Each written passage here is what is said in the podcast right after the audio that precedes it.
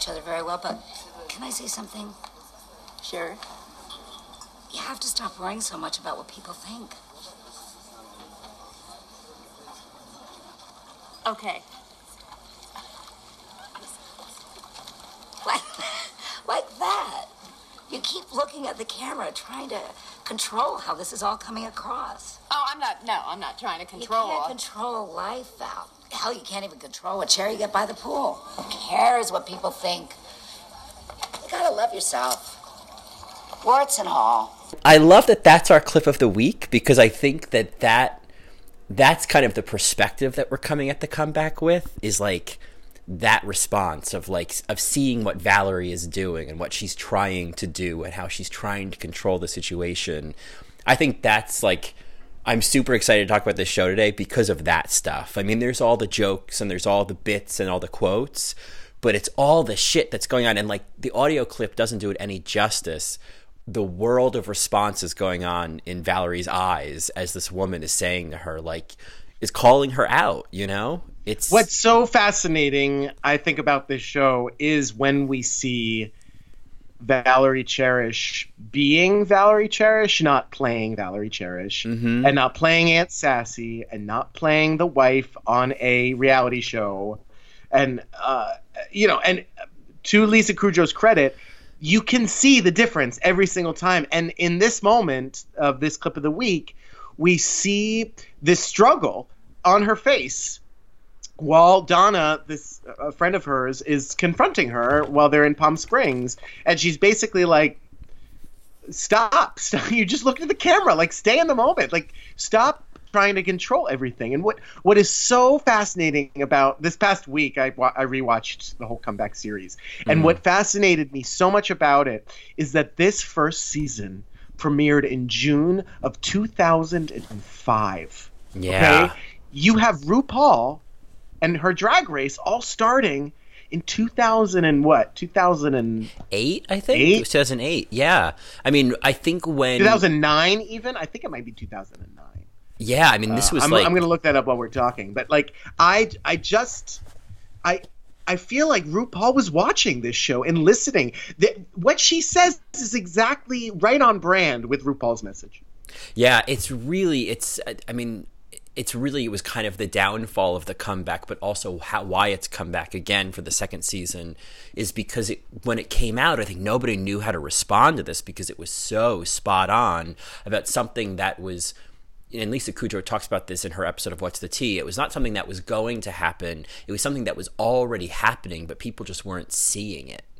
And right. like what they were, you know, this this wasn't like predicting the future. It was like, no, this is already happening. This yeah. is like already the direction things are going. I mean, even this idea of the whole the whole conceit of the comeback being that you know a network is doing the scripted show and then they're also doing this reality show tacked onto it because it's like well you know we don't know which direction audiences are going so we'll if one fails we'll have the other and right. and that that was already happening because you know like as she was saying on the what's the tea episode like people in that industry already knew that like scripted shows were too expensive compared to reality shows and in terms of profits they could make from it and that the pendulum was swinging more towards reality television and it was just this like perfect timing and this perfect commentary. Um, but i think at the time like nobody really knew how to respond to this. Like it was so like there were, it was so layered and people didn't necessarily get it i think now that there's so many real housewives shows and there's mm-hmm. so many uh, amazing race type of spin-offs that we see we can see that drama is calculated, that it is fabricated, uh, mm-hmm. not fabricated, constructed, that there is an alternate reality to the reality show. And just to piggyback on my last point, RuPaul's Drag Race didn't premiere until February 2nd, 2009. So this 2009. Is, we're talking we're talking 4 years after this, RuPaul starts preaching this message about loving yourself and and and stop trying to control things. Not, not I'm not saying that RuPaul got this from the comeback, but what I'm saying is that it's echoed in her message, right? Mm-hmm. As if the world needs to know, like, uh, this is all fake. Everything is fake. Stop yeah. taking everything so seriously. It's a game. Laugh, Jane. Laugh, laugh. It's mm. all fake. And I I just love love when I heard Donna say this speech. I was like, holy crap! Like there's Yeah. RuPaul. There Yeah. she is. Yeah, it really. I mean, I think it's you know, it, so it's fair to say that us talking about the comeback is totally still on message of what this whole podcast is about. And you might be saying, "Well, what pod- podcast am I listening to?" This is, of course, another episode of All Right, Mary.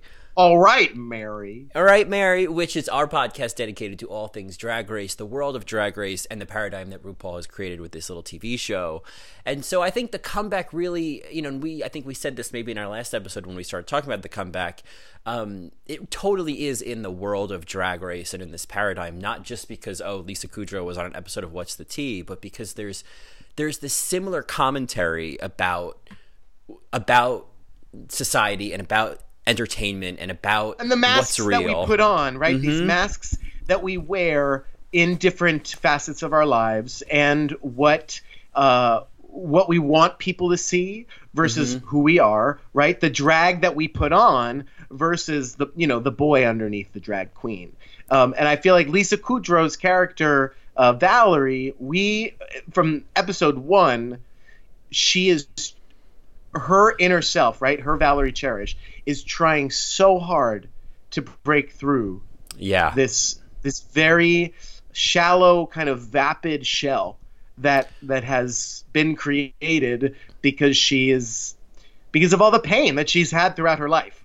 yeah, yeah. It's you know, I mean, I think that that's that's kind of having rewatched the show a couple of times now. I feel like I've just been like binging and re-binging on it, and still just getting so many new things from it every time I watch it.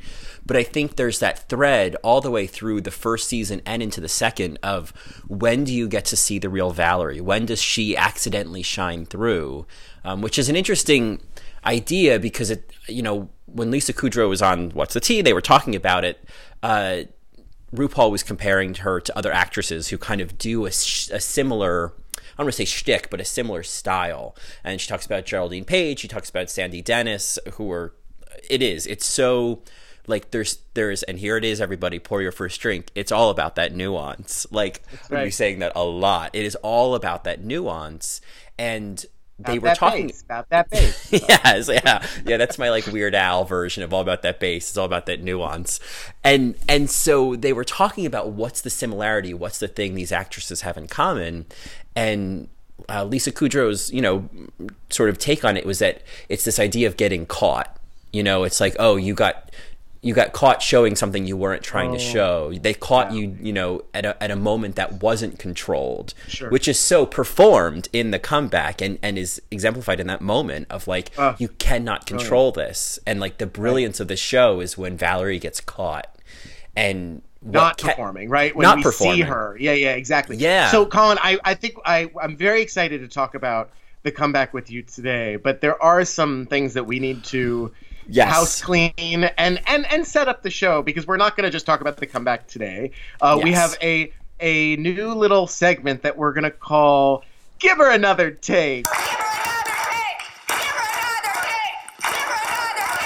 uh, which is basically uh, us revisiting all of the queens of season nine. Uh, we're not going to revisit all of them today. We want to kind of give um, just some special moments to each queen. So we're actually only doing four today, right, Colin? You have Yep, two. we I just two. we're starting with four today. hmm Yeah. So I have Eureka and Shea Coulee.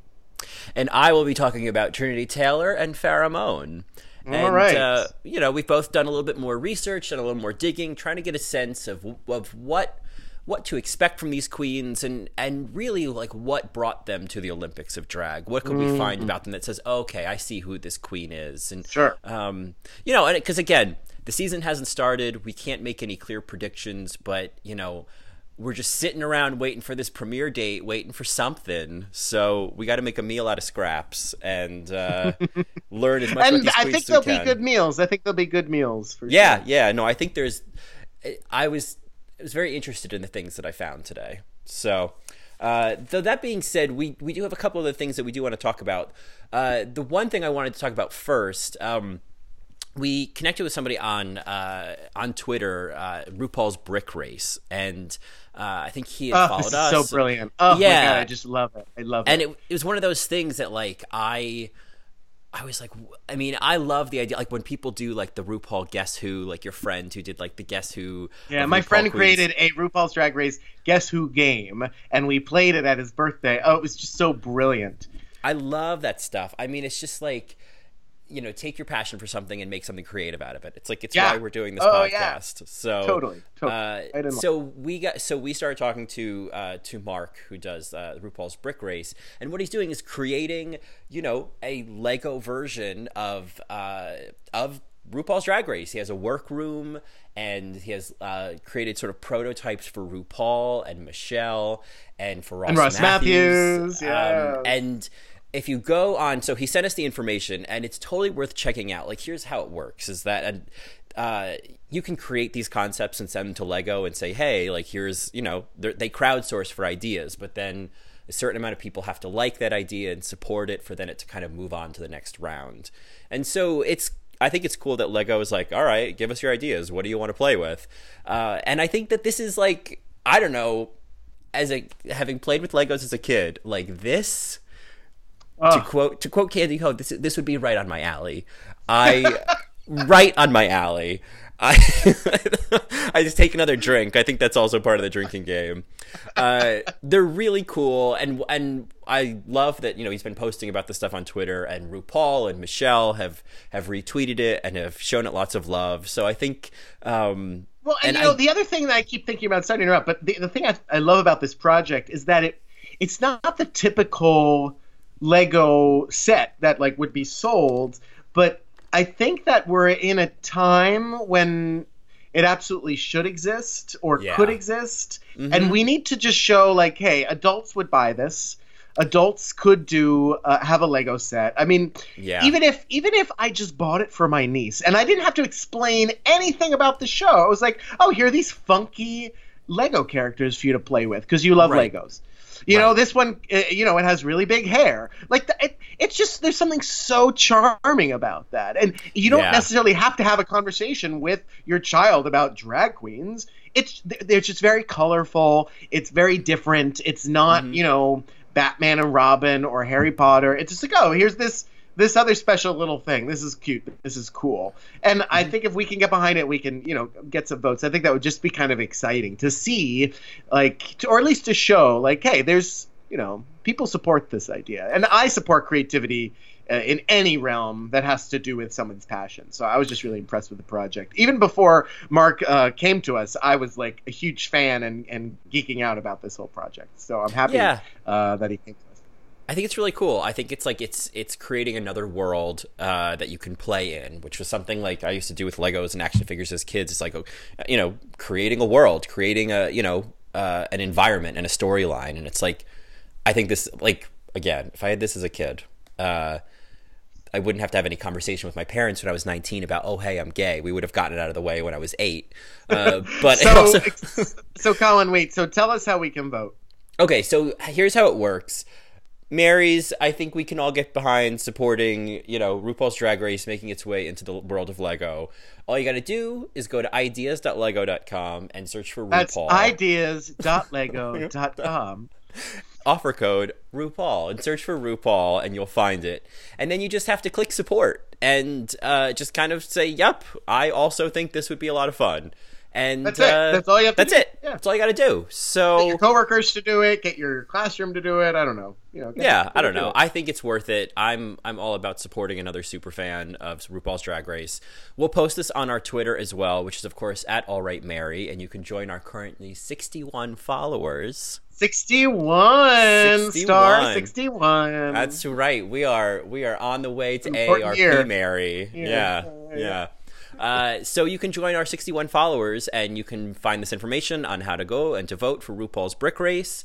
Uh, you can follow RuPaul's Brick Race on Twitter as well, and uh, keep up with what's happening. Okay, this next segment we lovingly call. All right, Amanda. All right, Amanda. Which is our which is our segment dedicated to all things squirrel friends, the world of squirrel friends, and the po- little po- po- the paradigm that Nick and Amanda have created with this little podcast. Well done. Well Thank done, you, Colin. man. That's a mouthful, but Ooh, they are a mouthful. they are a mouthful. Wow. A- Uh, tickle, tickle, tickle. so yeah, they are uh, the well. There were two things I want to talk about. One, I think we should talk about. Of course, they are they are covering All Stars right now, the first season of All Stars, and Yes. I was so happy to hear all of the Tammy Brown love. Uh, uh, I was thinking about you, Colin. I was like, oh god, this is right up Colin's alley. And you know, I love Tammy Brown. I absolutely love Tammy Brown. She when she literally could just stand up there and people could just watch her. Like I love Yeah. that aspect of All Stars One when I think one of the judges said it. Like I could just watch you walk around on stage. That's enough. Yeah. Oh, she's fascinating, and it's like she's like I get it. She's she's not she's not giving you what some of these other queens are giving you, but like that's because she's Tammy Brown. Like it's a totally she's Tammy Brown. Yeah, it's a it's a totally different brand. And I totally agreed with. I think um, at one point they were they were saying like some I, Amanda said, you know, Tammy Brown is like a perfect Snatch Game character, and I was like, yes, Mm, that would be your Snatch Game character, yes, Colin. I would be Tammy Brown for Snatch Game. Yeah. It's like it it's perfect. I'd be Marisa Tomei from My Cousin Vinny, Yes. and you would be Tammy Brown. and I'd be Tammy Brown. And I totally agreed with there was that moment they were talking about uh, in the workroom when Rue comes over to talk to Tammy about who you're going to play in the Gaff-In, and she says she's going to be Tammy Faye Messner, and she does that little impression. She's like, "Oh well, geez, now when's the last time we saw each other?" And it's with and there's like with the hand on the chin, like it's this. It's this portraying nuanced thing that Tammy Brown does, and it's like that's it. That's what I love about Tammy is that she can do that. Like she's not she's not just like crazy in outer space. She knows exactly what she's doing, you know? And uh, yeah, I, I was just living for all the Tammy Brown love. It was uh, Oh, it- it's great. yeah, No, yeah. and and I, I I appreciated All Stars one so much that I went and watched that episode. Like I was like, oh, I'll, I'll I might as well watch along. I mean, I resist season season one All Stars because I'm kind of like, oh, I just hate the double eliminations. They make me feel so uncomfortable. yeah. But uh, yeah, no, it's it, yeah. I was very inspired, very inspired. I, I I wanted to interject another thing with All Right, Amanda. Amanda, I am so sorry for your rude awakening that one morning when you put on All Right Mary and all you heard was March 7th premiere date. I am so sorry. Consider this our digital flowers. Yeah. Uh, our, Our digital we're Nina sorry- flowers. Yes, our digital Nina. Flowers. Our digital brown flowers. Um, uh, we are so sorry. I, I am very sorry. I because uh, yes, I was very confused by all these you know premiere party stupid uh, you know fake things. It's like, well, is it the premiere or not? And I think you guys are right. I think it's going to be March twentieth or later. Um, but I yeah, I just wanted to throw that out there, Amanda. I am so sorry. Yeah, I you know I've been on the subreddit trying to see if I can find any other info about when the premiere is, and like nobody knows. And those queens are getting antsy. They're like, "This is just so fucked up. Like we shouldn't just be sitting waiting. Like they are so mad. Like they need to think of their fans. It is just a mess now. It's like, oh, girl. we have to get our our record our podcast recording schedule down. You know, right? Oh, oh, no, I mean- you're going to Barcelona. I mean, Yeah. it's going to be a mess. No, girl, I'm sweating bullets, but all these other queens who are just sitting around refreshing the subreddit need to five G's, all of them. Take two seats and have five G's. Good Uh, God. Brooks. Yeah. Uh, so yeah, the other thing I wanted to say is that uh, Nick and Amanda, thank you for doing the lip sync sorter, and I very was- interesting results. Yes, I I, loved your number one. For sure. Yeah. Oh, I was so happy about that, and I love that they were just like, I don't even know, like, because I have to be honest. I I know that we talk a big game, that I'm like the Rain Man of RuPaul's Drag Race, but I had to look up a bunch of these lip syncs while I was doing the sorter. I was like, sure. I sure. like nothing going on but the rent. Like I'm like, who? I love that song. That I- song is great. I just had, I was just like, when did that happen? I'm like, when when was there a Latoya Jackson song? Oh, that must have been some season one nonsense. So it was, and it was also it was very hard because it was like, is it song? Is it this lip sync? Because there could be a great song and a shitty lip sync. There could be a shitty Right. song and a great lip Right. sync. That's very true. That's very true. You know, I want to say uh, I was I was just disappointed with one of the songs when they didn't know that Trinity did "What a Man." I was surprised. I mean, My heart, my heart just kind of broke just a little bit. I was like, but, but, but, but, but 7-Eleven legs. 7-Eleven legs. Open like 7-Eleven legs. And then milk. My name is not Susan. I was just like, but, but, but that's the, the best one. yeah, but how can you not know that? Yeah, I know. It, it was. But they, it- at least they acknowledged the power of Trinity in a lip sync. So I was happy. Yeah, yeah. I think we can all agree that like she was the lip sync assassin of season six. Uh, Yes, yes, yes. Oh, and I just just a quick shout out to them reaching over hundred followers on Twitter. Yeah, It's really exciting. I'm really happy that they that they have you know such a nice following. I I just love that podcast. I think that they are so funny.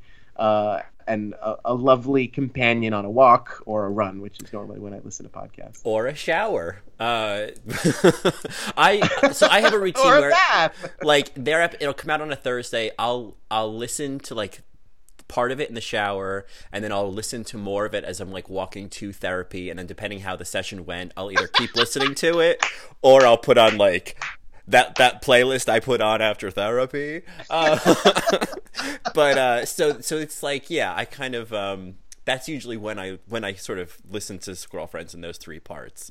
Uh, and the latest episode was really funny. They were like by the Oh, I end, was dying. like I was singing dying. ragtime. It was really yes, funny. yes, they were they were a little tipsy, I think, which Yeah. I, I really appreciated. I was like, oh, this might this might help us, Colin, but I, don't know. know, maybe not. oh god. I mean there was actually one episode what was it, a few weeks ago where i was really drunk. And actually i think it was the um i think it was the drag my wedding one. It was one of them i had like gone to brunch or something and then we recorded oh, was- you recorded, you were drunk, yeah. and then listened to it later. I was like wow.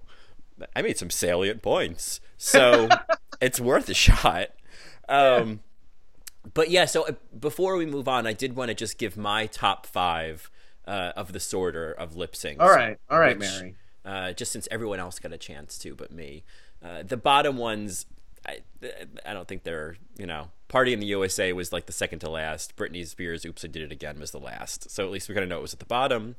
the top five, I have no complaints. Um, though I do want to say top six, Katy Perry Roar, which is, I do really love that lip sync. Top five, Yma Sumac, Malambo number one. Okay, Four, Donna Summer, MacArthur Park, which fabulous. it's fabulous. It's- It's a legacy lip sync, uh, and, and it's just you know it was one of the first best. Number three, Chaka Khan, I'm Every Woman. Uh, uh, uh, Yeah. Trinity. Yeah, yeah. Number two, Aretha Franklin, Natural Woman. Okay, that is Colin to a T. Yep. That I'm- you have been talking about. That's like probably the one lip sync that you've talked about ever since I met you as your favorite, as the best. Where you were like, "Oh, Latrice." Yep. Oh, Oh, yeah. this is everything. This is this is how you lip sync. Yes, I had a very hard time. I mean, uh, number one obviously was Natalie Cole. This will be. I mean, Of course. Thank you. yeah, Thank no, you. obviously. From now on. From, from now on, from now on, Hashtag from now on. yeah. Hashtag waving my napkin. Uh, hashtag Dida Ritz is awesome. yeah. Uh, yeah i i mean uh, what more can be said? It's it is it is the best lip sync but i also feel like natural woman by aretha franklin is a work of art and it is the thing that i think first hooked me into drag race was that lip sync. It was like oh that happens? Okay. All right Well, Yeah. and and uh, what it, what was it? Uh, giving me walking down the runway, giving you Kwanzaa realness from Dw- Kwanzaa realness, Yeah, yeah. yeah, That was the first. I was like, oh, I like that. I don't even know what that is, but I like that. realness. Yeah, Kwanzaa realness. Oh, Colin. yeah. so yeah, um, thank you. So that those were my results. I I did find this sorter. It was a bit of work, but I'm very happy with the top five. I don't think I could disagree with that. So before we move on uh, and really dive into the comeback, there were just a few things. I, you know, some Twitter love and some comments I thought were worth mentioning. Again, this is from our our 61 followers and going strong Twitter account at All Right Mary, which you can certainly join in on. Um, but just before we started recording, uh, we got a really nice tweet from Fabian Rivera, who I know is a big squirrel fan. Uh, he's a squirrel friend. I know they've, they've mentioned him as well. So yeah, so we can thank Squirrel Friends, I think, for introducing us to Fabian. He sent us an article as well a few weeks ago that uh, we need to. We didn't. I never got a chance to talk about, but uh, I think the next episode we will. So Fabian, sorry we never talked about it, but it is on our Is radar. it Fabian or is it Fabian? I'm saying Fabian. Okay, well, I'm gonna say Fabian. Yeah. Hey, you know, listen. Feel your oats, Mary. Uh, so he had tweeted uh, Let saying, me feel my own. Sorry. what do you know, Whitesnake video? Uh, so Fabian had tweeted us and said, "My name is Fabian, and I'm a podcast junkie." And he included uh, Squirrel Friends Podcast Hour, us, Grizzly Kiki, Tony the so uh, the Tony DeSoto. What is it, Tony? Tony Soto. Tony I, he's a friend of mine from Chicago, actually. Right. Oh, he's fabulous. He also does. Um, he has a drag, his own drag character. He lives in L.A. now. Oh, fabulous. Uh, the Wendy Yeah. Experience, which is Wendy Ho, uh, Gay Power Hour, and the Pandora Boxx Show. And there was this great little picture, this with all all eight icons, uh, and underneath it said "Beautiful minds inspire others." And I was like, oh, to be in such fine company with these seven other podcasts. Yeah, I was honored. It was very sweet. Um, you know, because what's the tease there? It was like, ugh, I just, I felt like I was in the top eight of, you know, season 10 of RuPaul's. we got past Snatch Game. Yeah. yeah, RuPaul's Drag Race podcast All Stars. Yeah, like even though these are not all necessarily just RuPaul's Drag Race, I it was just very nice to see our icon there. I felt very proud of that. So thank you, Fabian or Fabian, uh, however you'd like to be called. Uh, you're very sweet. Uh, and then I also wanted to, there was another tweet from also another squirrel friend, uh, Kathy McPhee, and she and this was actually I thought this was some good tea that I wanted to give a highlight to because of course it's a reference to Joslyn Fox. Uh, but she said, "Did you guys know the Joslyn read about Darienne on the toilet was actually Darienne's joke he gave to Joslyn?" Which I did hear. I did. I think it was like a. I think they talked about that at DragCon, and so I was like, fair enough, fair enough. I think while I would have loved if that was a Joslyn Fox original, there's something even more fabulous about Darienne giving her that joke and saying, "Here, use this." Like from a, from a Darienne storyline point of view, it's like, "Oh, I love you." Like that's that's great. Uh, and Joslyn did it really well. So uh, I did hear that. I thought that was a great little little piece of tea that was worth mentioning. Uh, because I just missed talking about Joslyn Fox. I realize my days are are numbered with that. Foxy. Womp womp. Do you want to talk about the email and maybe we can segue back into the comeback with it? Well, that was uh, that was my idea. Is that we finally we got an email from Sister Mary Jonathan, aka CC Desist, and uh, he he has submitted without content, and it is of course a clip from the comeback. Comment. Submitted Uh, without comment. Oh, submitted without comment. Excuse me. I don't have my glasses on.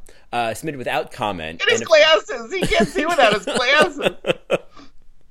um, and it's a clip from the comeback of uh, Mickey and Valerie talking, and I think, I think it's worth us playing without comment. You know who's great?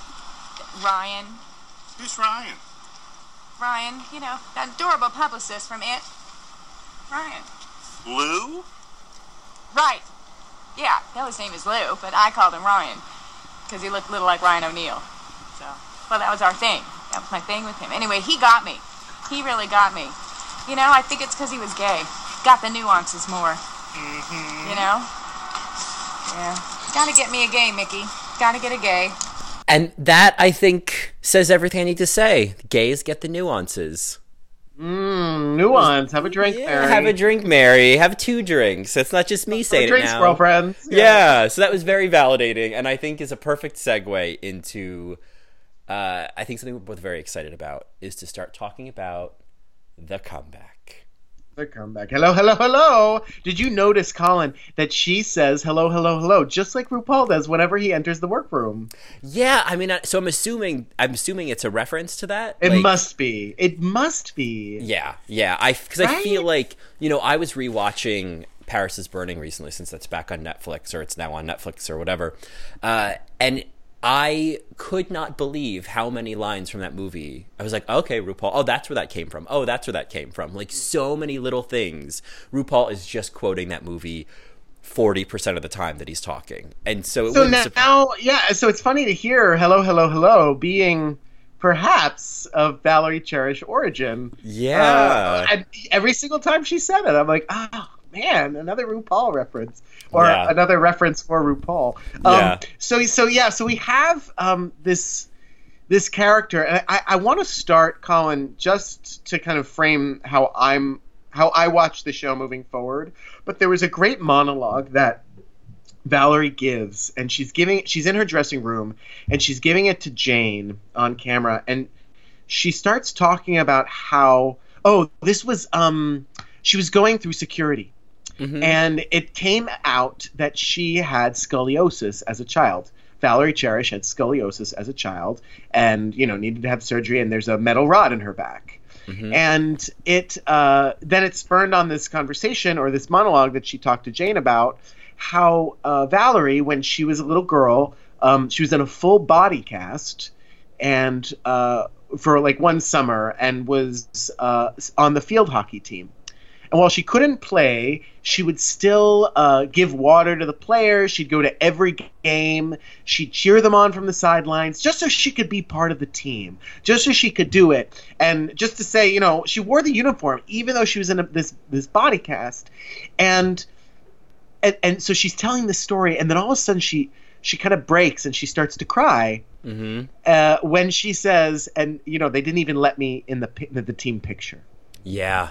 Yeah. Oh, it's it's oh my it's such a gut punch. It's so I think when we talk about this idea of seeing the real Valerie Cherish, it was like, "Oh, there it is." There's like we're, we've That's gone her. we've gone very down very deep into like the core of who she is and why she is, why she's doing this, why she is this person and why she's starving for acceptance, starving for validation constantly to be a part of something, to be noticed, to be a, a person that's a part that's contributing and the contributions are worth something and to the point where she's a part of the picture and that they're going to allow her to be a part of it and I just see this in so many gay men that I know. I'm getting very emotional right now. I just have to kind of calm down.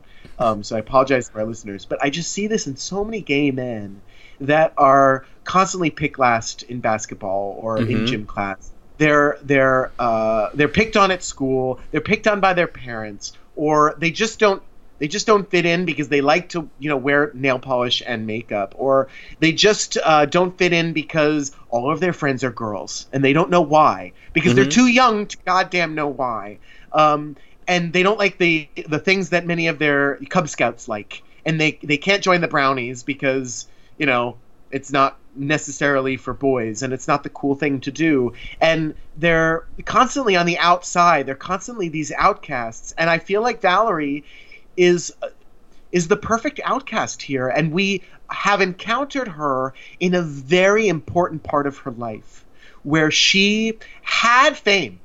Mm-hmm. She had validation she had that sense of of ownership over who she was the only problem was is that it was hollywood and she was very young and it didn't last long because she never really connected to why she needed the validation in the first place. She never connected to, oh, it's not my acting skills, it's actually me. I'm a good person.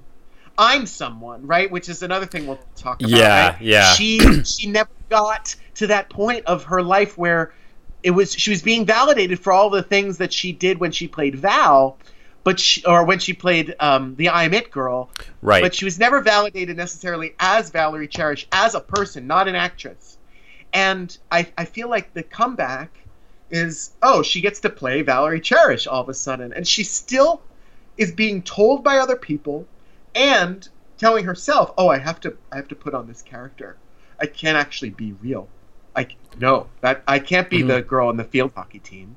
Uh, that can't be me. That that people don't want to see. That. I don't want to see that. People don't want to see that. So she built this shell to protect that little girl um, from from any pain or any sort of um, all of the shit that gets thrown at her throughout these two seasons. Um, and and we finally throughout the season get to see more of her, like you were saying before, when she breaks quote unquote character, and we we see the girl in the cast like screaming.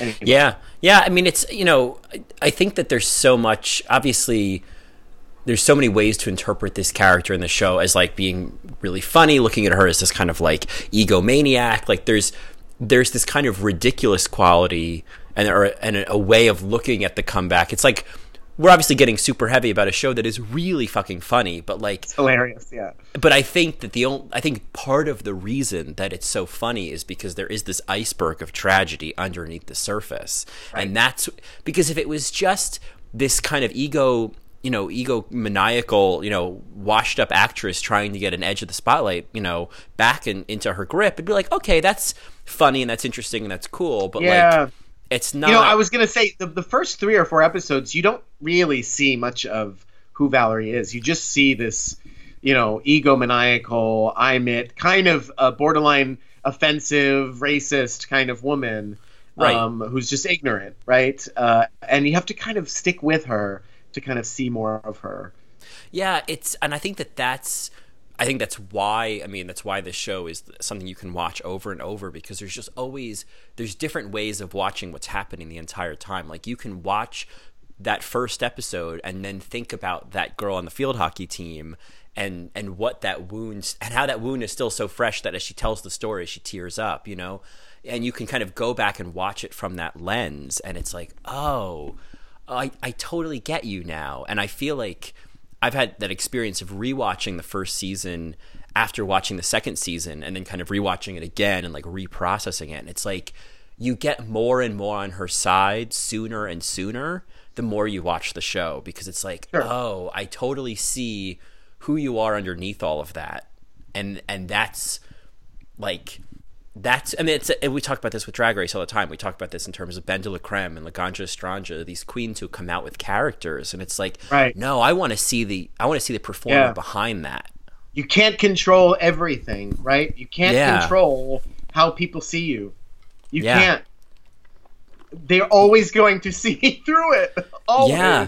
It's and it's such a you know it made me think one of the the elements of the show that I think is really interesting is there is this you know emperor wearing no clothes quality to Valerie that she she is you know often and more so in the first season incredibly self-absorbed and really just going along with this incredibly naive point of view.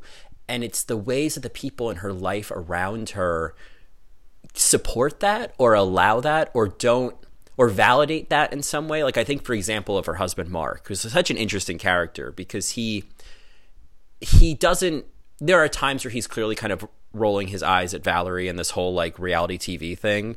But at the same time, then there's these moments where he's genuinely supportive of and like a fan of hers, you know? And Right. In the audience. Oh, Mm-hmm. he loves her. and he loves her and like thinks she's genuinely funny like he's not just patronizing her and i think Right. that you know it's it's interesting that she has this like distorted view of reality and that nobody except for really like this woman you know this friend donna nobody calls her out on it and i mm, wonder what that's about if it's because she's existing in a world full of other self-absorbed people so nobody's Sure. calling oh anybody oh my out god. Brilliant point. You Brilliant know? point. Yeah. but it's just interesting how this because you look at someone like this and you're like god how do you just like continue through the day with such a delusional point of view Well, I feel like Mark definitely is like, oh, she needs this. I know she needs her Emmy. I know she needs this validation that I can't give to her. I've tried our whole marriage. I've tried, and I still can't give it to her. Um, so I know I, I understand why Mark isn't. I feel like it's a great point that you make. Is like everybody else is kind of self-absorbed, and they're also kind of over it. They're like, oh, I've seen people like her before. It's like, well, Right. You know, what can I Right. do? She's oh, she's just Hollywood. Okay, she's awful. yeah and it's it's interesting that you know nobody is really and this i think is is a really important point about the comeback is nobody is totally good or bad you know? Like the the people like even i mean paulie g i think is the closest to just like an out and out villain on the show. But Yeah. then i think of somebody like mickey who's such a good companion and such a good sidekick. But at the same time i mean if you think of like what the backstory of who mickey is like he makes money by you know like he's also uh, hanging on to uh, Valerie's coattails, you know, because it's like so long as she's working, he's working, you know, and so there is Yeah. that fine line that somebody like Mickey walks where he is genuinely supportive of her and is genuinely um, on her side. But at the same time, you know, because this is Hollywood and this is what this business is like, and that's that commentary that the show is making, that everybody's also kind of got their own agenda, you know? Yeah, I mean, I think she gives. I don't mean to make him seem like a 2D character, but she often gives him purpose. And I, I know people like that, especially when you get older. Mm-hmm. It's like, and I think of my mom, and you know, every single time I come home, she has to go shopping with all the food that I used to like, you know, seven years ago. And it's like, ugh, you know, I can't. I definitely can't criticize her. God bless her, right? It's like this is what this is. She doesn't have a job. She doesn't have a job. She does crossword puzzles, cleans the house, and watches Judge Judy, right? Like that's kind of all she does. And then she like when when I come home for a day for like four hours, it's like a big event, and it gives her a purpose. And I feel like with Mickey, God bless him, like oh oh I. I gotta wake up and I gotta do her hair. Oh, this Yeah. is this is what I gotta do. I, this is what Mhm. I'm good at. I need to be there for her. I love her. I, I'm gonna do this. This is up. she needs me, even if she doesn't need him, and she does.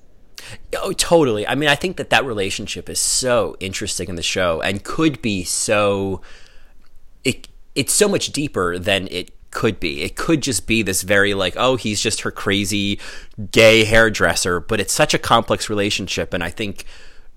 I oh, think and we see it all the way to the last All the way- yeah. which I loved. I loved how it all ended up with her relationship to Mickey. That's what sobered her up. Yeah, Is is was that, real thing. connection? It wasn't her husband, which Mhm. it, it. I mean, at the end of the day, it kind of was. But the minute Mickey needed her, she. I mean, throughout the season, she would stop when he was sick with cancer. Spoilers. Uh, Mm-hmm. She she she never complained about it. She Right. was she was just as positive as she could be, incredibly scared. You could tell, and and it ended in the last episode because of him. And uh, oh god, uh, like that that I think is an important gay character, right? Because he Oh, he fulfilled yeah. every stereotype, but at the same time was was less of a purse for her. He wasn't a Oh, purse. He was like a tree for her, just to Yeah. lean on. You know, eh, the to that point, because I've been thinking a lot about how he was the thing that pulled her out of this show and out of this performance, and it reminds me of in season one when she sees the magazine cover, the Entertainment Weekly cover about is reality TV dying, and she's starting to worry that like, am I, am am I just like am I just throwing my career in the in the garbage right now? Like, am I just making such a wrong move right now? And then Mickey, you know, picks up on the fact that she's feeling pretty tense. Is like, he said, I think it's time for a latte, and takes her to Starbucks. Oh. And there's this beautiful moment in Starbucks where she's thinking, oh my god, I have to like do so much more to try to keep up with these other reality shows. And Mickey says, just you is enough. You will always, just as Valerie will always be and always have been enough. And it's uh, uh. it's perfect. It's so meaningful. And what's great about it is it's a moment that they're not necessarily on camera, like they're just they're clearly mic'd and the cameras are like across the street. They forgot. So it's a, they forgot. It's this private moment, and you realize that that's what Nick, Mickey is for her, and that's exactly what she and like all of us need to hear is somebody to say you, know, oh, are God, enough. yes. You know. Yeah, and I and I think we talked about this the other day. Colin and I, by the way, all week have been like putting a pin in it because Yeah, like yeah. started talking about the podcast. Oh, we can't talk about the comeback. Um, but uh, you know, we were talking about earlier that um, throughout the show, just like Donna, just like Mickey, just like the director on the red carpet, all of these people throughout the show are telling Valerie, Valerie, snap out of it. Valerie, this isn't real. Your relationship with Mark is real. You as a person are worth it. You are fine. You are great. You are talented. Even the woman with the New York Times, like it's just Yeah. like you're phenomenal. And mm-hmm. she cannot hear it. And it's it reminds me of Drag Race when it's like you are a star, Tammy Brown. Right. Like, what do you want me to tell you? Right. You are a star. But I can't convince you of that. It reminds me of the Wizard of Oz. It's like only you are going to be able to realize that. And Mm-hmm. and it, t- it, it took Mickey getting sick or whatever for Valerie to realize what the fuck was important. Yeah. Well, and you know what's interesting about Valerie is because I was reading some interviews that Lisa Kudrow did, you know, after the season two premiered, and you know, really talking about Valerie and and for example, you know, when we see Valerie, we see the dailies of her and Seeing Red, and it's that clip where she's like leaving the voicemail for Mitch. Her character Mallory's leaving right. the voicemail Ugh, for Mitch, fabulous. and it is this fabulous moment. It is, oh, it's unbelievable, and it's like. And she, of course, is like, "Oh my god, I, I can't believe I'm being seen this way." And of course, it's just it's this I look terrible. I look terrible. I look terrible. And we're like, you Yeah. don't even get it. You don't even get it. And what's interesting is, you know, I think one of the interviews I was reading was they were, you know, the guy had asked uh, Lisa Kudrow, like, is Valerie like really a good actress? Like, does she know what she's doing? And Valerie said, I think she's accidentally good. I don't think, I think that she. I don't think that she's this like you know basically we're saying she's not this this architect of the performance. I think she didn't even know she was doing it. It just came out. And it makes me think of a queen like Alyssa Edwards where it's like, "Oh, this is just who you are." Sure, You know? sure. And it's like it Yeah. so there's something about Valerie that it's I, there's it's like she, Valerie to me has all of this potential energy and has been afraid to channel it in this way because she's so afraid of how she's going to look and what people are going to think of her. Uh-huh. And and it, what's interesting about this clip from the dailies of her, her in seeing red is she's like, oh my god, he pushed me to this point. It was after twelve takes. I was super tired, and I thought, oh, the story that I inject into that is that she was too tired to maintain the Valerie Cherish character. Yes. And he Yes. and finally we got to see Val and you got to see something real. And this is what the New York Times woman says. Like it was just so emotionally raw and we've never seen this side of you. Yeah. And it's brilliant. It's so Yeah. good. And she's so afraid of that thing that's like it's the best of her, you know? Yeah, the, the demon, right? The let uh, w- releasing the kraken, as RuPaul Yeah. would say. Yeah, Yeah. like and, and it's just it's so real and it's so raw and it's so true. And that Valerie just interprets that as like ugly, like, oh my god, no one can see this. This is Sure. not what people can see. Sure, right? And I just I think that that's I mean, it'd be so easy to just sit here and talk about all of like the really funny moments from the show, and maybe that'd be a more fun segment. But like, this is the stuff about the comeback that I think makes it like just a classic TV show. Like, just brilliant is like all of this stuff is going on underneath a show where she's dressed up as a cupcake and throws up and like Yeah, yeah, I don't yeah, need to yeah, see that Oh, and yeah, I don't need to see that. I don't need to see that. I don't need to see that. right I want to see that. I mean it's and I mean Give her whole- another take. Yeah, yeah all of that is like is brilliant i mean there there are so many moments that i was gonna say I'm just go, go Go ahead. ahead. Oh i was just gonna say i mean i think of a moment like the first episode of the second season when she's in the parking garage and she's trying to leave and the gate won't go up because she used the wrong ticket. And she has that moment where she breaks because the guy behind her is honking and she breaks and says i know i know i did a stupid thing. And it's so funny and yet what i find so great about that moment is oh this is the real val. Like it's funny but it's also Yeah. like the subtext of oh we're seeing her like breaking right, when she gra- when she grabs a cigarette in the last episode of the first season, or when Mm-hmm. she's yelling at her stepdaughter with the wine and chasing the Oh my- kid, grab him, grab him. Can you grab him, Jane? that that's what for some reason that's one of my favorite lines from the whole series is can you get him jane like because she's running with the wine glasses in her fingers and her purse oh oh and then when the kid is climbing over the fence and she says what's your name and he says kevin and she waits a second she goes costner like there's so much brilliance in that in that moment she's like wait a minute are you kevin costner's son that would change Yeah. everything Right, it would change everything. I mean, that is nuance upon nuance. I, I just, I am. Totally. So those Well, you know, moments. I, I, ugh. I wanted to mention, but I, I, there's so many other moments of nuance that I want to talk about. But uh, the other thing that I think that also makes this kind of in line in the world of RuPaul's Drag Race is that it is a show that turns things on its head.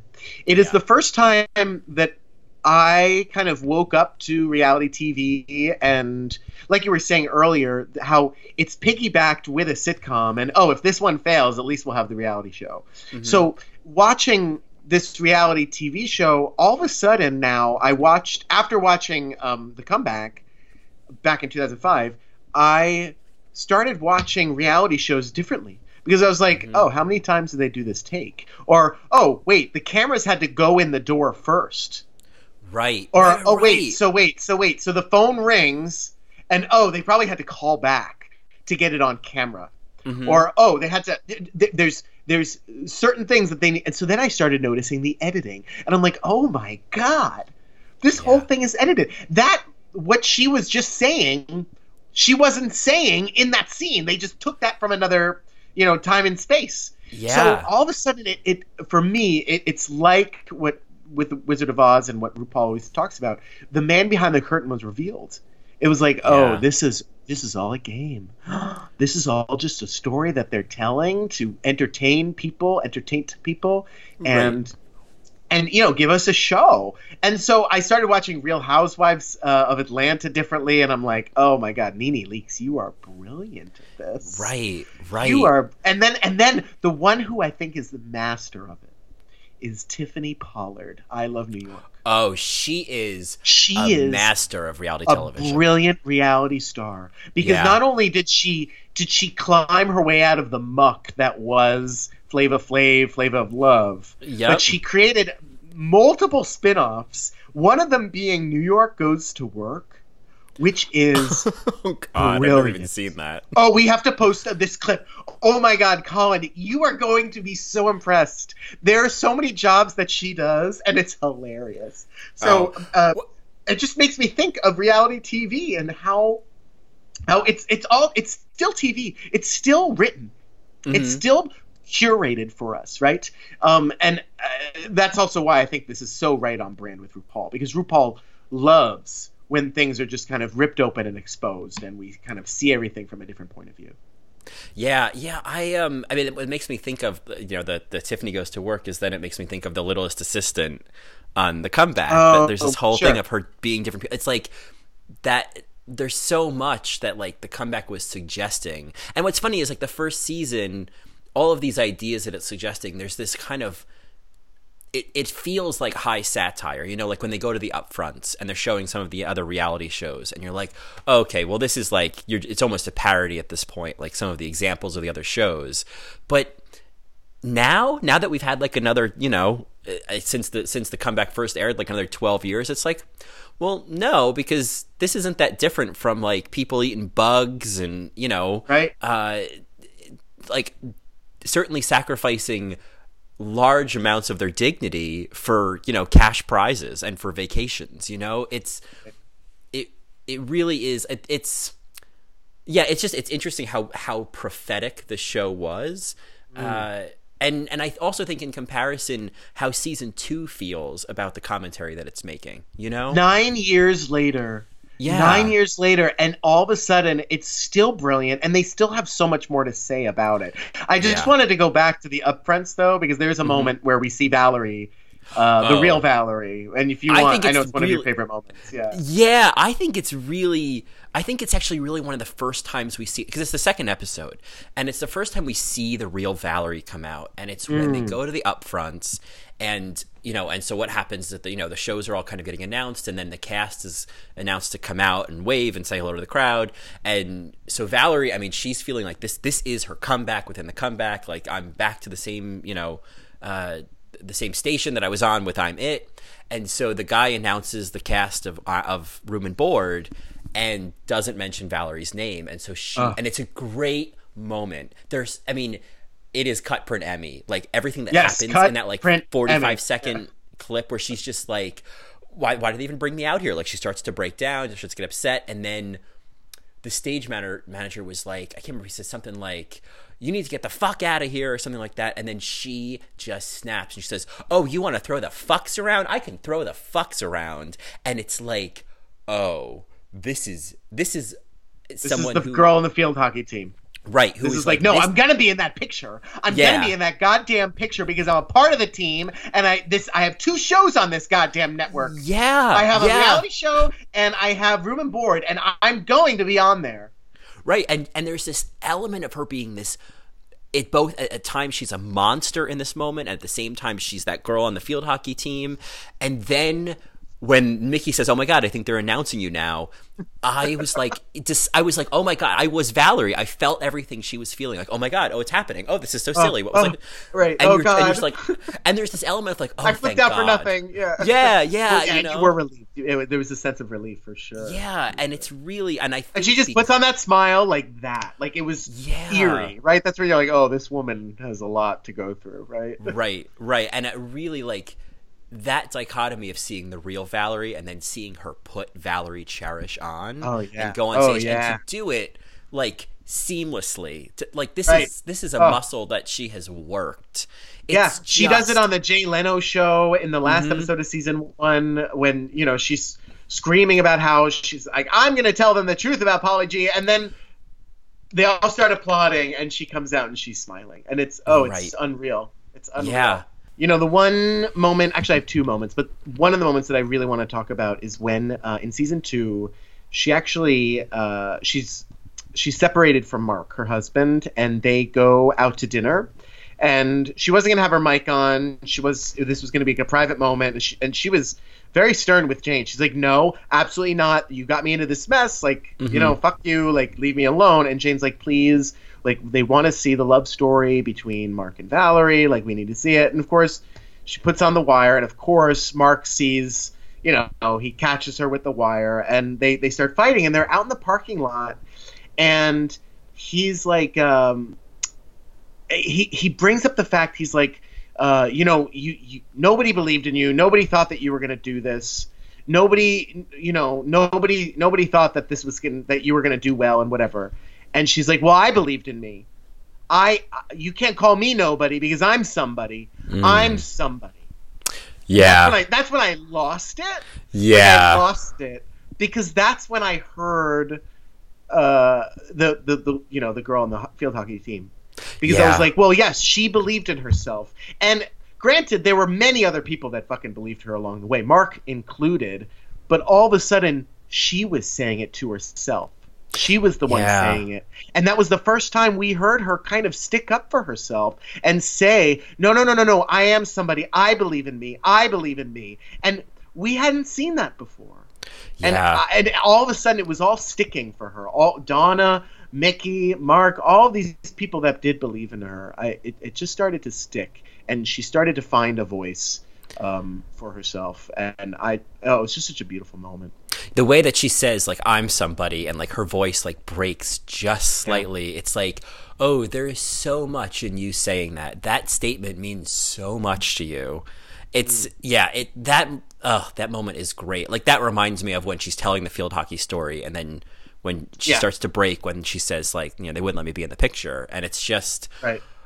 it's that whole idea of getting caught like which i think is so much of even the way the comeback is filmed you know I, I think she was saying in some interview that you know most of these reality shows like they cut away before things get really awkward. You know the things are edited so that you don't see the awkward parts and the human moments. But with the comeback it lingers and you see those moments and you see those human moments. And that's that's where the real story is going on underneath. And i think Right. that those like again it's like god lisa kudrow like I, you know and what's interesting was when when when when they're. They're like asking her on what's the tea like where do you come up with this? How, you know wh- what's the thought process? And she's just kind of she's like i don't know. She says so many times like i don't know. I just and and i get it in a way. I think that i think that the character and the world of, of valerie cherish just exists in in lisa kudrow's mind. And it's like i just channel that character. And so all of these things that happen come from that world and come from that perspective and that persona. So there isn't like this calculated moment of okay well when i say this i'm going to do that you know it's Sure, right. it's just It's like you, like that. you channel Valerie and then she takes over. And it just it makes a lot of sense to me, but I can understand that perspective of wanting Lisa Kudrow to break it down like granularly. Like how did you do that? Like what was the thought, the thought process there? But I don't know when you watch this performance, it's like it's like I would imagine that she you just com- she'd completely lose herself in Valerie. Like you're not making decisions as an actor anymore. Right. Right. No. No. She's completely gone. And that's a that's that's the art process, right? That is art being made, Yeah. right? When oh you yeah. lose yourself. Yeah, yeah, it's really. Uh, I mean, another moment before we sort of wrap things up in the comeback that I think we of course have to talk about. Almost was the clip of the week, but it is the desert monologue. Sure. It is the "Don't invite me to set." Uh, you know, I'm not a child. Not did, a they, child. did they teach you that in in, A- in director school, school, yeah. in AD school? That you know, actors. Oh, actors love to sign their autograph. Oh, so you have to ask for their autograph at the end of the day, and Right. you have to invite them because they're like a child and they're, When- they're really sensitive. And when she says, because she's like, "Don't ask for my autograph," I know you're not a fan. it's and what's brilliant about that, I mean, it's a brilliant line, but what's great about that, it's Valerie Cherish being at own like, okay, you don't like me, it's fine, I get it, right. you know. Fuck and she you. says to the the the line producer the same. She's like, and I know you're not a fan. Like she Yeah. just it. What's so cool? I mean, this is a. It's actually the the clip is on YouTube. I will post it on Twitter. Out of context, it's still a brilliant monologue, but in context, it's even more brilliant. Oh yeah. I mean, she's she's in the she's in the catering truck making beef rollatini in her costume.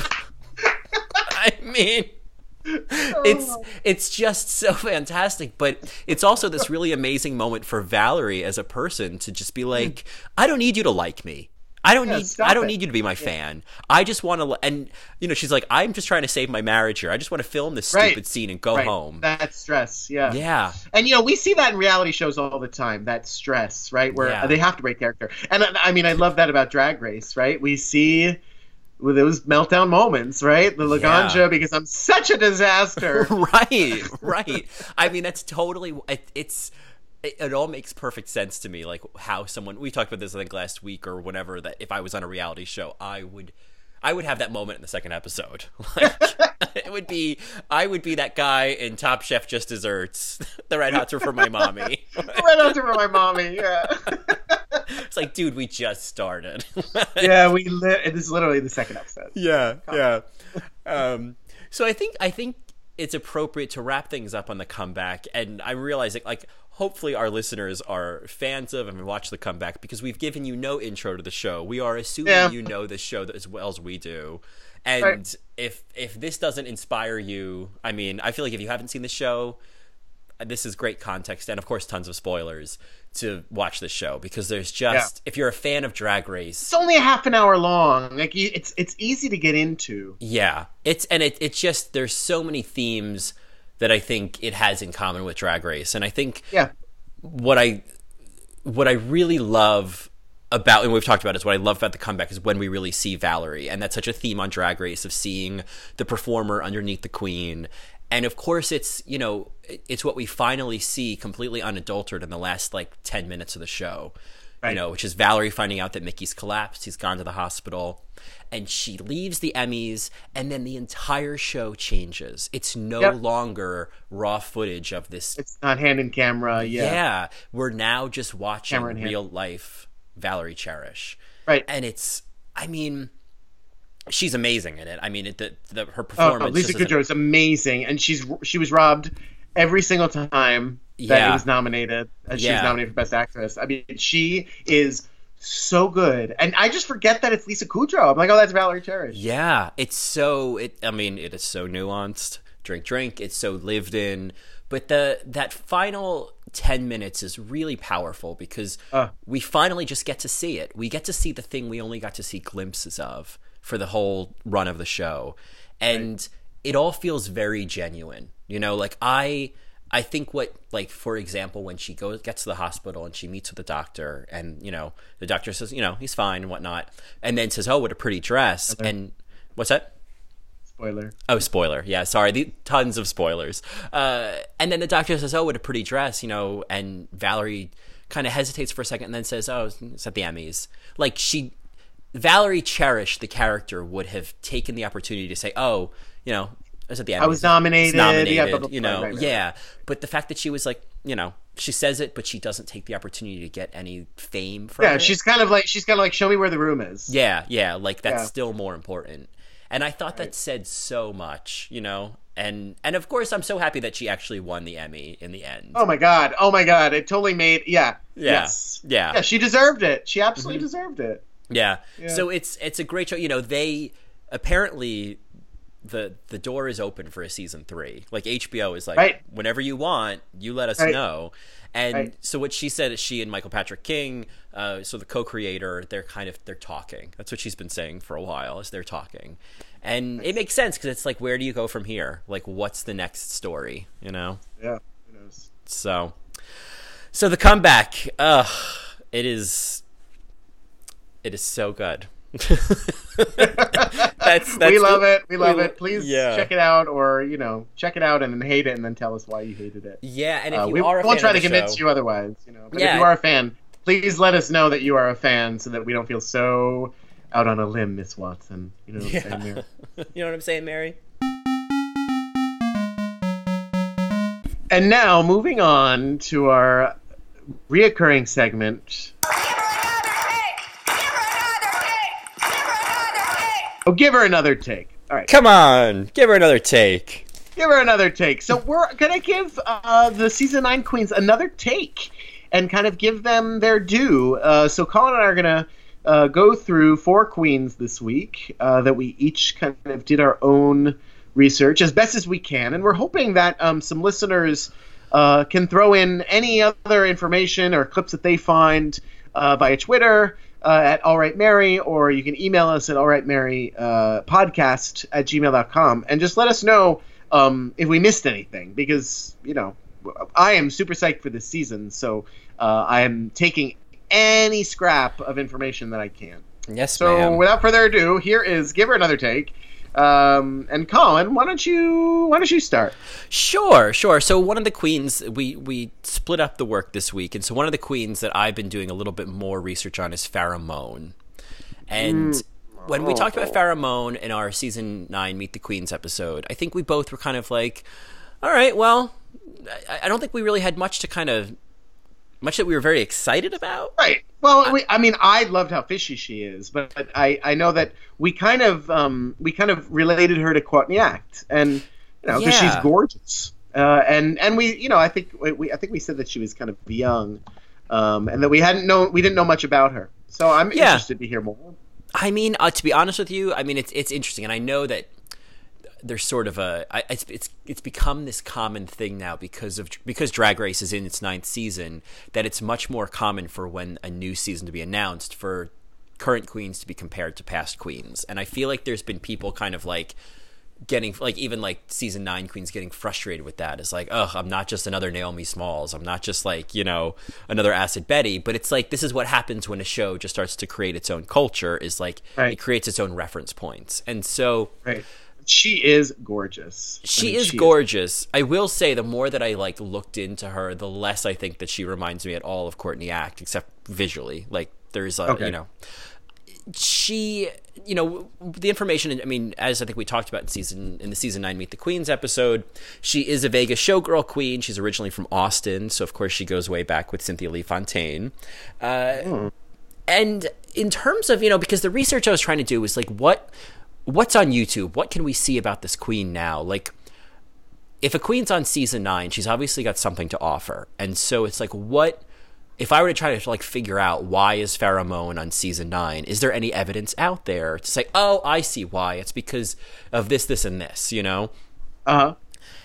I have to say, like, there wasn't really much about Farrah Moan on YouTube. There's actually there is another there's like a Canadian queen called Pheromone, and there's a Oh. lot of videos of her on YouTube. So if you do Oh, well. look up Pheromone, you're probably going to see if it if it's a queen performing in Halifax, it's not this Farrah Moan. Because I was watching Oh, one performance. Canada. Yeah, and I was like, "Oh, hey Canada," because I was watching one video and I was like, "This doesn't really look like Farrah Moan at Halifax." all right, uh, but it wasn't her at all.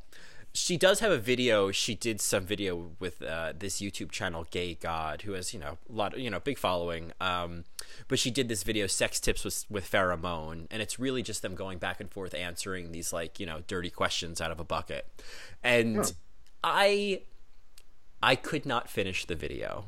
Part of it was because I, it wasn't my cup of soup, Joslyn Fox. It was not my cup of soup, uh, not my style of humor. And I don't mean to be like Max about that. It wasn't like, oh, I don't like sex humor.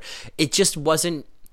None of it was very funny to me, and I wasn't finding Farrah Moan particularly exciting and and in fact the one thing that i did think was exciting about her which was the whole like fetish quality that she talks about in her meet the queens video Right, she right, kind of right, right. admits in this video she's like yeah maybe that was a little bit of a stretch like i didn't maybe she like didn't know they were going to use that or something Oh, oh wow. Okay. and she kind of just alludes to that and i was She like reminds me kind of like a burlesque-ish showgirl. Like that's kind of the the look that I see of hers often. Yeah, I mean, I think that's kind of the look that she does. And in terms of performance, I mean, I just haven't seen anything. Like, I kind of feel like if she ends up in the bottom two, I think that I don't know who she, based on what I've seen of the other queens, I've seen some fierce performances. I feel like if she ends up in the bottom two, it's like, oh, you're probably going to go. Like, Oh really? that's what I'm seeing. So Oh, I no. think I think for Farrah Moan, my take on this queen right now, again, based on the limited information I have and what I can Yeah, find. obviously, obviously, no shade. yeah, I think that she goes into the season. She's obviously she's beautiful. She is really likable. She's got a really nice, kind of cool, chill energy, and I think that she probably is going to give good like workroom interactions. I think she'll be good TV in terms of the workroom, hmm. and is a good balance of kind of what some of the other personalities seem to be. So Right. I'm looking forward to seeing that. But I think in terms of how well I think Farrah Moan's going to do this season, it really depends on if she can act, if she can be funny, if she can kind of match the levels that some of these other queens are matching. Like she seems like she might go under the radar a little bit uh, based on what I've seen. So Okay.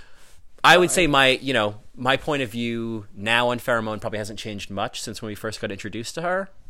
But she's still a beautiful queen, so I'll give her that. All right. Well, thanks for that. Uh, I'll move on to one of my queens, which I thoroughly enjoyed looking at her merch. Uh, this is the Elephant Queen. This is Eureka O'Hara. Not to be confused with Phi Phi O'Hara. They are not in the same house. Okay. Um, that is um, not right. She, I think she explains how she got her name. Right, Eureka is her mother's name. Yeah. Um, it was like the German spelling, but she took the vacuum spelling, which I just kind of right. loved. I thought that was great. drag. Yeah, very campy. Yeah, yeah. Um, and she she has um she's a couple hashtags. Uh, well, one of the phrases I love is I'm I'm big, ready to jig, and ready to win this gig, which I thought was cute. But um, That's good. her two hashtags are hashtag be yourself to free yourself, and then hashtag fat fashion icon, and fat is P H A T. All right. Um, so that was really cute. So she's 25. Um, her boy name is David Huggard. She's from Tennessee, Johnson City, uh, which is a real place. Mhm. um, yeah, right. and yeah. and I, I believe she went to um, Eastern Tennessee University, uh, state Eastern Tennessee uh, Tennessee State University. Uh, you know, so she's a college educated woman. Okay. All right. um, yeah, she got her and so degree. Yeah. So the big thing that I notice about Eureka is that while she's a big queen, I feel like it's not because she's fat. Like I don't think she's like this obese blob. She's actually she she carries it really well because she's six four. She's a, she's just a Okay. six four kind of big girl, and you know she's she's representing for all the big girls as this plus size drag supermodel of the world. Um, and you know she's been in many many national stages, uh, nine to be exact. And um, her biggest goal is to give big people around the world, uh, you know, confidence to to do what they want to do and not to be held down by their size. Um, which I kind of love, right? I, I, obviously, I'm all for a cheerleader of sorts. Um, and from the the the performances that I've seen of hers on YouTube, like like that's what I mean. She just seems so comfortable in her body, uh, which is so nice to see for a big girl because a lot of her outfits are tight. Um, you know, she's stuffed still uh, ish, and she's yeah, she's she's she's doing kicks, she's doing splits. yeah. She's doing dancing. Like she is cutting a rug down there. So um, I'll go in. I'll go into that in a little second. Um, so she actually she's very um, active on YouTube, which is I think why she has such a big following because she actually um, records all of her successes and failures or battles as she calls them um, throughout her life, and she will as I think as David as the boy uh, will record about them and talk about them. Um, wow. Wow. yeah so i i don't know i thought that was really cool um and so i'm kind of like well why is she on season nine and that's certainly a reason why i'm like okay you are a person that gives hope you are a person that tells a story for you know all of the freaks and weirdos you know Mm, yeah. um I like that. I, I feel like that's, you know, when we talk about RuPaul's brand and whatnot, it's like, oh, you're a good voice to have on television. You're a good Oh, perspective yeah. to have on television. hmm and let me tell you the video of her doing um britney spears uh you better work bitch hmm uh i'll post it on the twitter uh she she bounces in the split all right mary All right, Mary. She's she's doing she's doing what a lot of big girls are afraid to do, which I think is great.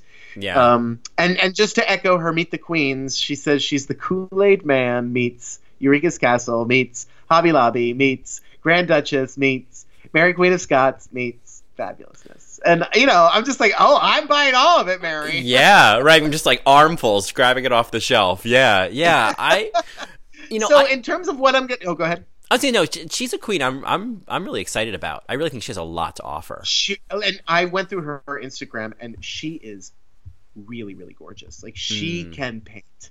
She can paint. So Yeah. I was really happy to see that, and uh, you know, she's a perfectionist. She says in the Meet the Queen, so I think she's going to be a good character to have around. I, you know, it all depends on what the other girls are going to bring, and obviously we can't, you know, totally guess just based on all this information.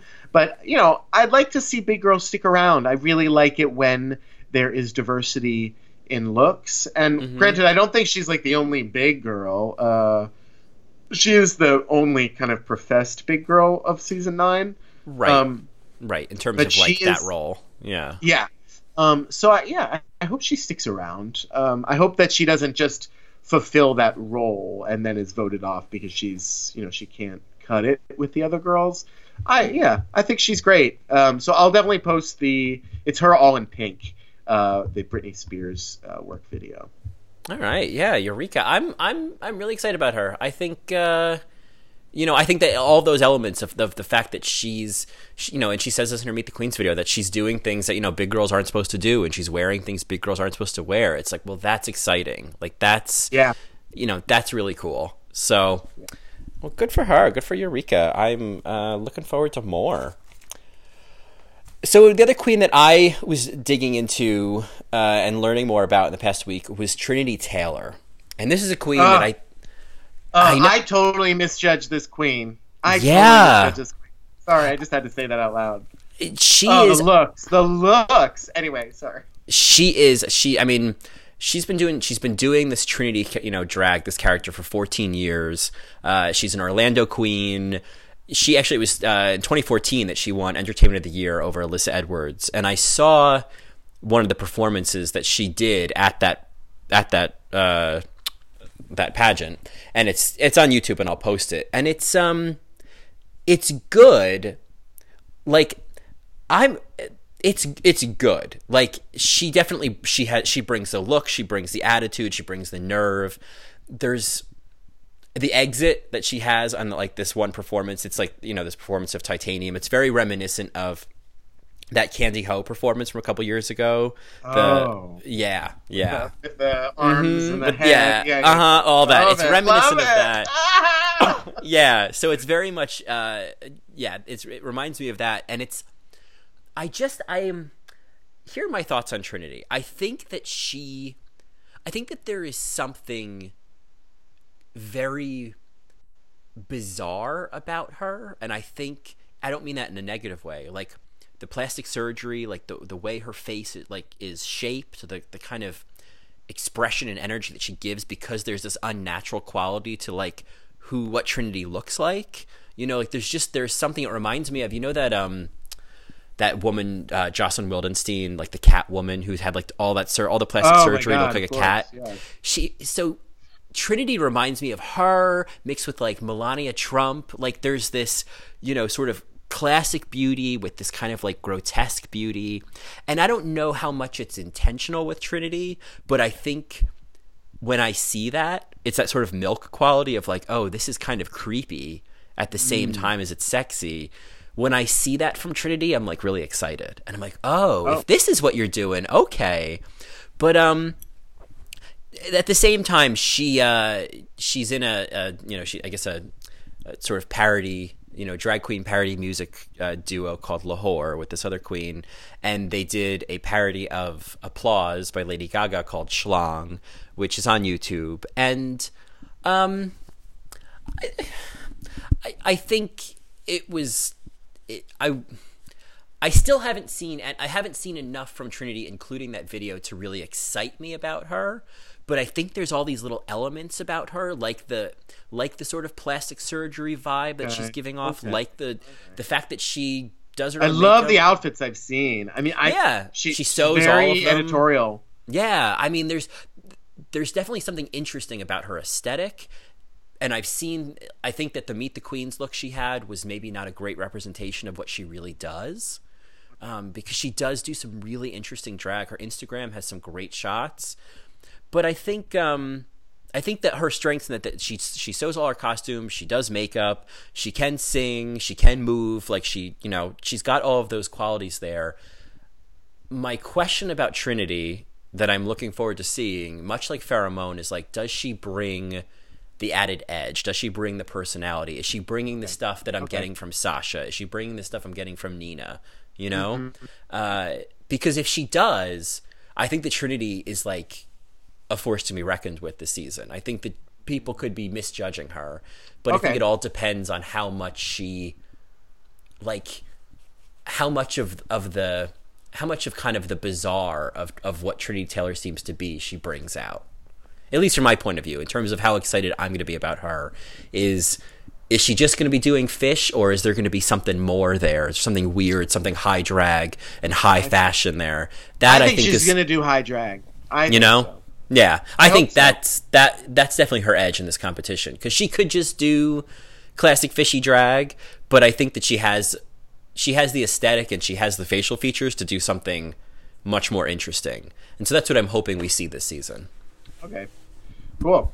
Uh, well, the last queen that um, I researched, I hit a gold mine. Uh, Yeah. Shea Coulee. Uh, I will post the video of her doing "Grown Woman" dancing Okay. to Beyonce. I was like, oh, oh, okay. She's gonna do the whole song, and thank God she's gonna do the whole song. All right all right. Like this is this is a dancer okay? And so i was like oh she's a dancer. And then i looked into it more and i noticed she had a video with james st james. And i'm like mm-hmm. oh bitch can paint. So she mm. does so i learned some things from the james st james video. She's really good friends with Kim Chi. So she has that kind of paint aesthetic that kind of um, attention to detail. She hosts uh, hashtag face and hydrate which is a nightclub on halsted uh, the north end of halsted um, in boys town. Uh, it's kind of a, a dance clubby kind of bar. Um, and she also has uh, a part in Naughty Little Cabaret, which is a drag burlesque show downtown, um, which is great and really cool. Um, that kind of excited me, and some of the videos that I saw from that, I was really, you know, excited by. Um, so she's of course inspired by Naomi Campbell. Um, she has said this before. She's equal parts bougie, equal parts banji. She uh, is champagne on a beer budget. Mhm. And important to note, she has an art degree, and you know she went to school for costume design. Um, so all, I mean, I already know. Uh, I guess she went to school for costume design. Um, she's been doing it since 2011, since in doing drag, um, and she uh, automatically I know she can sew, and I know that she can paint, and I know she can dance, and I'm like, okay, this is gonna be a queen. And then I saw that she had a video with Gia Gunn where she Oh. paints she paints Gia Gunn and Gia Gunn calls her the painted goddess. And uh, what Shea uh, paints on her is this ice queen kind of transformation. And uh, Gia called her Kim Chi's daughter. So that's something interesting to note. wow Um, that's a Yeah, that's quite a name. yeah yeah that's real Yeah. yeah yeah, it's real shit. So Hmm. she can sew, act, dance, sing. She can speak French. Uh, she um she woke up like this. Roll out of bed. Um, Right. Her name uh, is beautiful boy in Swahili, Shea, which I kind of love also as a concept. So Yeah. the other video I saw was her with on the on the podcast slash uh, show Cooking with Drag Queens. Um, so she was also Right. featured on that show. I'm like, this is a big queen. So she had uh, she made pulled pulled pork enchiladas, uh, which I'm like, ugh, pork. Um, but, but I learned a lot about her. So she said that um, Condoleezza Rice is her drag inspiration, and not because of the Ah. way Condoleezza Rice looks, but it's because she can bridge cultural gaps with the largest tooth gap. wow which is all some right shade for Condoleezza Rice, which Yeah. I just love. Um, she loves uh, when drag does not take itself too seriously, and she respects when girls have a point of view, uh, which I love. I loved hearing that, and I, I automatically knew that Shea then would have a point of view, and she certainly does. Um, all of her looks on Instagram are stunning. Like she Hmm. is a talented bitch. Uh, she loves Chipotle. She she you know she's not going to try to make Chipotle at home uh, because she just loves it. She loves rice. She loves vegetables, salsa. Um, she had a Mexican nanny growing up, and you know Chicago Queens loves Mexican because it's cheap and you can eat it late, just like her. Uh, which I thought was a funny joke. Um, she uh, she says her honesty can get her into trouble. She calls herself kind of like a garbage drag queen. Um, she goes to thrift stores, sometimes the garbage if it's like, you know, an editorial high drag look. Um, and the other thing that I found out about her, which is going to make her maybe good TV, is that she doesn't like to suppress things when she's in drag. Uh, she always just speaks her mind. She's kind of a salty queen. Um, and she loves Right. to storytell. So I also listened to, and this is the last point I'll bring up about Shea, uh, is I listened to the podcast that these boys did, the Cooking with Drag Queens boys. Um, and she made it this really, really great point. Um, she said that this generation is in this era of calling people out, and uh, and that it used to be about bullying people, making people feel bad for who they were, and now we call people out, and by saying like, "Hey, you're not you're not thinking the right way," and uh, she says we need to try and create dialogue as opposed to pointing fingers. Um, You know, Ah. check your privilege. Check your privilege uh, ends the conversation as opposed to starts it. So, I, I just uh, I, I, from what I got, this is a very smart queen. Uh, she's not just smart; she's talented. She can sing, she can sew, she can dance for fucking days. And I'm, I, she has automatically shot up to at least my top five. Wow, wow. I mean, I, that was the impression I got early on is that that she has the potential. Like she has all of those qualities. She has, you know, she hits all the check marks for like how to do well on Drag Race. So uh, I'm glad to see all yeah. that kind of confirmed. You know. Yeah. Uh, oh, all right. she is, Colin. She is going to be special. Oh well, good. Oh, very exciting. All right, Shea Coulee. Because I we we did read her a little bit in our Meet the Queens episode, but I think you know. What are you gonna do? We don't she know. does. We don't know. She, she does still is do the whole song. You know, she's gonna do the whole song. Oh, so- Yeah. so that's that's our our first segment of give her another take. Uh, Oh, uh, come on, give her another take. give her another take. And for the next couple weeks, we're assuming, of course, we're we're hoping and assuming that the premiere of the show will be March twentieth. Uh, so we're going to be revisiting another batch of queens next week, uh, and and just kind of trying to get to them, know them as much as we can before we find out, you know, how it all went down on Drag Race. All right. Well, if you want to contact us, uh, let us know uh, what you think about some of these queens, or you know uh, what you think about the comeback, or if you want to send us pictures of your cats or your dogs or your hamsters or your rabbits or whatever you want, um, you can email us at allrightmarypodcast at gmail.com, or you can follow us on Twitter, Twitter uh, at allrightmary, and we'd love to hear from you. And uh, I don't know if I've mentioned in the past, but it's probably just worth noting that you know, if you're online, you could also head over to iTunes, Okay. uh, where there's the option to leave a rating, okay. leave a Okay. comment, let us know you're out there, let us know Oh. what you like, what you don't like, preferably what you do like. Just let us know you're out there, and, Yeah, and there might be a uh, th- sorry, there might be a free tote bag uh, coming out of it. So. Well, yeah, I mean, not for nothing. I am not too proud to uh, ply your affections on iTunes with tote bags, uh, but I will not be getting my tote bag equipment until April. So, um, but don't let that stop you. Uh, because obviously, the more the more feedback we get on iTunes, the more people think, "Oh, all right, Mary is a legitimate podcast, and I should download and listen to that." And that's, of course, what we want. So, uh, help a sister out, and uh, I'll make you stuff and send it to you. So, you got that going for you. All right, Mary. All right, Mary. You have anything else to add, Mary? Anything else to I add? I think that's all I've got to say. That's that's everything I have to offer this week. All right. Well, thanks so much for the conversation on the comeback, and uh, I guess I'll talk to you soon. Yeah, talk to you then. Until then, bye. See you later.